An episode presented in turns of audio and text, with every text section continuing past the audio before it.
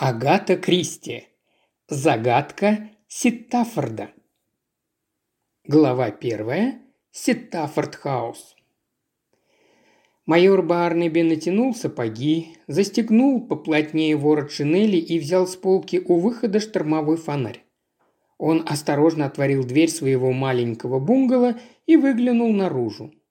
Картина, представшая перед ним, была типичным английским пейзажем, как его изображают – на рождественских открытках или в старомодных мелодрамах. Повсюду лежал снег, глубокие сугробы, не просто снежок в дюйм-два толщиной. Снег шел по всей Англии в течение четырех дней, и тут, на краю Дартмута, покров его достиг нескольких футов.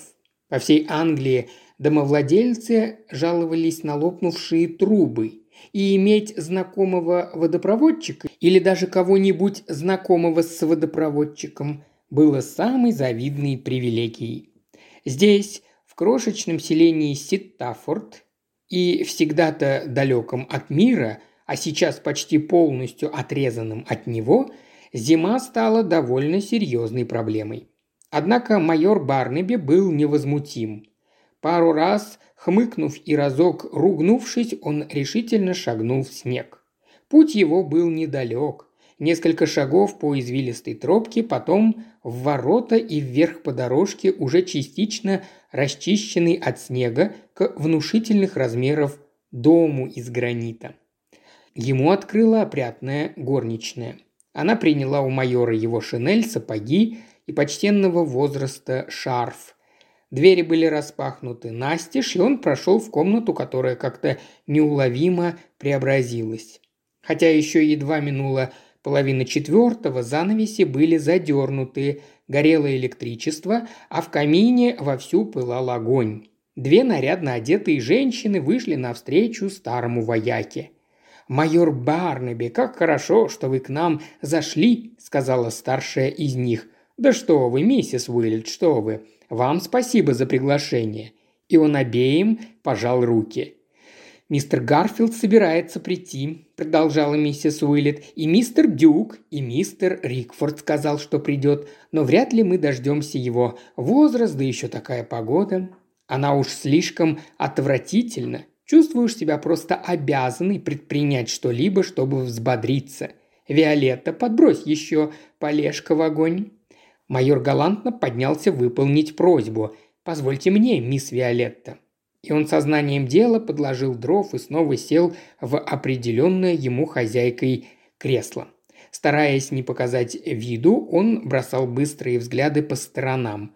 Удивительно, как две женщины могут изменить облик комнаты, даже не совершив ничего такого, на что можно было бы указать пальцем. Ситтафорд Хаус был построен 10 лет назад капитаном в отставке Джозефом Тревильяном по случаю его ухода с флота. Человеком он был состоятельным и сильно привязанным к Дартмуту. Он остановил свой выбор на маленьком местечке Ситтафорд. Расположено оно было не в долине, как большинство деревень и ферм, а на краю болота, недалеко от Ситтафордского маяка – он купил большой участок земли и выстроил дом со всеми удобствами, с собственной электростанцией и электронасосом, чтобы не вручную качать воду. Затем для извлечения дохода построил шесть маленьких бунгало вдоль дороги, каждая на четверти акра земли. Первое у самых ворот было предназначено старому другу и товарищу капитана Джону Барнеби, Остальные постепенно были проданы тем, кто по необходимости или по доброй воле хотел жить практически вне мира. Само селение состояло из живописных, но обветшалых коттеджей, кузницы и расположенных в одном здании почты и кондитерской. До ближайшего города Экземптона было 6 миль, и на крутом спуске пришлось установить столь часто встречающийся на дорогах Дартмута знак «Водитель, будь осторожен, сбавь скорость». Капитан Тревельян, как уже упоминалось, был человеком с достатком. Несмотря на это, или, может быть, именно из-за этого, он чрезвычайно любил деньги. В конце октября агент по найму и продаже недвижимости в Экземптоне письменно запросил его, не хочет ли он сдать Ситтафорд Хаус, есть желающие снять дом на зиму. Сначала капитан решил было отказать, но, поразмыслив, затребовал более подробную информацию. Оказалось, домом интересуется некая миссис Уиллет, вдова с дочерью. Они недавно приехали из Южной Африки, и им был нужен на зиму дом в Дартмуре. «Черт бы их всех подрал, женщина должно быть не в себе», – сказал капитан Тревельян. «Ну, Барнаби, ты-то что думаешь?» Барнаби думал то же самое и выразился на этот счет с таким же чувством, как и его друг. «Ты же все равно не собираешься сдавать», – сказал он. «Пусть эта дура отправляется куда-нибудь в другое место, если ей охота померзнуть, и это после Южной-то Африки».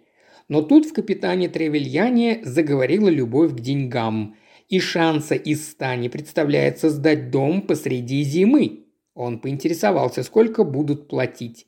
Предложение платить 12 гиней в неделю решило дело. Капитан Тревельян поехал в Экзамптон – снял там маленький дом на окраине за две гинеи в неделю и передал Ситтафорд-хаус миссис Уиллет, затребовав вперед половину арендной платы. «Дуракам закон не писан», – пробормотал он. Однако Барнаби, взглянув сегодня украдкой на миссис Уиллет, подумал, что она не похожа на дуру. Эта высокая женщина с довольно несуразными манерами, судя по лицу, была скорее хитра, чем глупа. Она, по-видимому, любила наряжаться и говорила с колониальным акцентом. Казалось, она совершенно удовлетворена сделкой. Несомненно, дела ее обстояли благополучно, и от этого, как не раз отметил Барнеби, сделка казалась еще более странной. Она не относилась к тем женщинам, которые бы с радостью заплатили за уединение. Как соседка она оказалась на удивление приветлива. Приглашения посетить Ситтафорд-хаус раздавались направо и налево.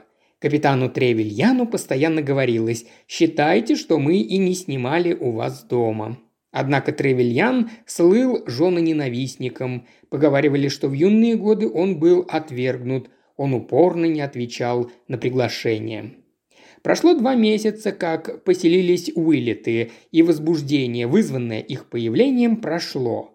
Барнаби, по натуре молчаливый, совершенно забыл о необходимости поддерживать беседу. Он продолжал изучать хозяйку. Прикидывается простушкой, а сама непроста. Таково было его заключение. Взгляд его остановился на Виолетте Уиллет. Хорошенькая, тощая, конечно. Да и все теперь они такие. Ну что хорошего в женщине, которая не похожа на женщину? Газеты пишут, причуды моды повторяются, как витки спирали, времена тоже. Он заставил себя включиться в беседу. «Мы боялись, что вы не сможете прийти», – сказала миссис Уиллет. «Помните, вы говорили, что не сможете? Мы так обрадовались, когда вы сказали, что все-таки придете». «Пятница», – доверительно сказал майор Барнаби. Миссис Уиллет была озадачена. «Пятница? А по пятницам я хожу к Тревельяну, по вторникам он приходит ко мне. И так уже много лет. А, понимаю. А, конечно, живя так близко, своего рода привычка. И до сих пор он ведь живет теперь в Экземптоне. Жалко расставаться с привычками, сказал майор Барнаби. Нам бы очень не хватало этих вечеров. Вы, кажется, участвуете в конкурсах? спросила Виолетта. Акростихи, кроссворды и прочие штуки. Барнаби кивнул. «Я занимаюсь кроссвордами, Тревельян – акростихами, каждому свое». И, не удерживаясь, добавил, «В прошлом месяце я получил приз за кроссворды три книжки». «О, в самом деле, вот замечательно. Интересные книжки?» «Не знаю, не читал. По виду не скажешь». «Главное, что вы их выиграли, не так ли?» – рассеянно сказала миссис Уиллет. «Как вы добираетесь до Экземптона?» – спросила Виолетта. «У вас ведь нет машины. Пешком. Как, неужели? Шесть миль? Хорошее упражнение. Что такое двенадцать миль? Быть в форме – великая вещь. Представить только двенадцать миль. Но вы с капитаном Тревельяном, кажется, были хорошими спортсменами. Бывало, ездили вместе в Швейцарию. Зимой – зимние виды спорта, летом – прогулки. Тревельян был замечателен на льду. Теперь куда нам?» «Вы ведь были чемпионом армии по теннису?» – спросила Виолетта. Барнаби покраснел, как девица. «А кто это вам сказал?» – пробурчал он. «Капитан Тревельян». «Джо следовало бы помалкивать», – сказал Барнаби. «Слишком много болтает. Как там с погодой?» Чувствуя, что он смущен, Виолетта подошла за ним к окну. Они отодвинули занавесь, за окном было уныло. «Скоро опять пойдет снег», – сказал Барнаби, – «и довольно сильный». «Ой, как я рада!» – воскликнула Виолетта. «Я считаю, что снег – это так романтично. Я его никогда раньше не видела». «Какая же это романтика, если замерзают трубы, глупышка», – сказала мать. «Вы всю жизнь прожили в Южной Африке, мисс Уиллет?» – спросил майор Барнаби. Оживление исчезло, девушка ответила, будто смутившись. «Да, я в первый раз уехала оттуда, и все это ужасно интересно». «Интересно быть запертой в деревне среди болот? Смешно». Он никак не мог понять этих людей. Дверь отворилась, и горничная объявила «Мистер Рикфор и мистер Гарфилд». Вошел маленький сухой старик, за ним румяный энергичный юноша. Юноша заговорил первым. «Я взял его с собой, миссис Уиллет, сказал, что не дам умереть в сугробе. Ха-ха! Я вижу тут у вас, как в сказке, рождественский огонь в камине». «Да, мой милый юный друг был столь любезен, что проводил меня к вам», – сказал мистер Рикфорд, церемонно здороваясь за руку. «Как поживаете, мисс Уиллет? Подходящая погодка, боюсь, даже слишком». Он направился к камину побеседовать с миссис Уиллет. Роналд Гарфилд принялся болтать с Виолеттой. «Послушайте, здесь негде покататься на коньках, нет поблизости прудов. Я думаю, единственным развлечением для вас будет чистка дорожек». Занимался этим все утро. О, вот это мужчина. Не смейтесь, у меня все руки в мозолях. Как вам тетушка? А все так же, то лучше говорит, то хуже. По-моему, все одно. Паршивая жизнь, понимаете? Каждый год удивляюсь, как это я выдерживаю. А так куда денешься? Не заедешь к старой ведьме на Рождество, ну и жди, что оставит деньги кошачьему приюту. У нее их пять штук. Всегда глажу этих тварей, делаю вид, что без ума от них. Я больше люблю собак. Я тоже, как ни поверни. Я что имею в виду? Собака – это ну, собака есть собака, понимаете? Ваша тетя всегда любила кошек?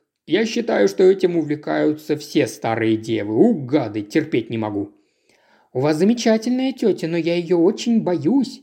Понимаю, как никто другой. Снимает с меня стружку, считает меня безмозглым. Да что вы, Ой, да не ужасайтесь вы так сильно. Многие парни выглядят дурачками, а сами в душе только посмеиваются. «Мистер Дюк, объявила горничная. Мистер Дюк появился здесь недавно. Он купил последний из шести бунгало в сентябре. Этот крупный, спокойный мужчина увлекался садоводством. Мистер Рикфор, который жил рядом с ним и был любителем птиц, взял его под свое покровительство. Он был из тех, кто утверждал, что мистер Дюк, несомненно, очень хороший человек, без претензий. А впрочем, так ли это? Почему бы и нет? Он был раньше по торговой части, кто знает. Но никто не собирался его расспрашивать, ведь, зная лишнее, ощущаешь неловкость. И в такой небольшой компании это, конечно же, все хорошо понимали. «Не идете в Экземптон по такой погоде?» – спросил он майора Барнаби. «Нет, да и Тревельян вряд ли ждет меня сегодня». «Ужасно, не правда ли?» – с содроганием произнесла миссис Уиллет. «Быть погребенным здесь и так из года в год, как это страшно. Мистер Дюк бросил на нее быстрый взгляд. Майор Барнаби тоже посмотрел с любопытством, но в этот момент подали чай. Уважаемый слушатель, ты прослушал ознакомительный фрагмент аудиокниги. Желаешь продолжить слушать аудиокнигу? Тогда подписывайся на канал Ильи Кривошеева на Бусте. Ссылка на канал в описании.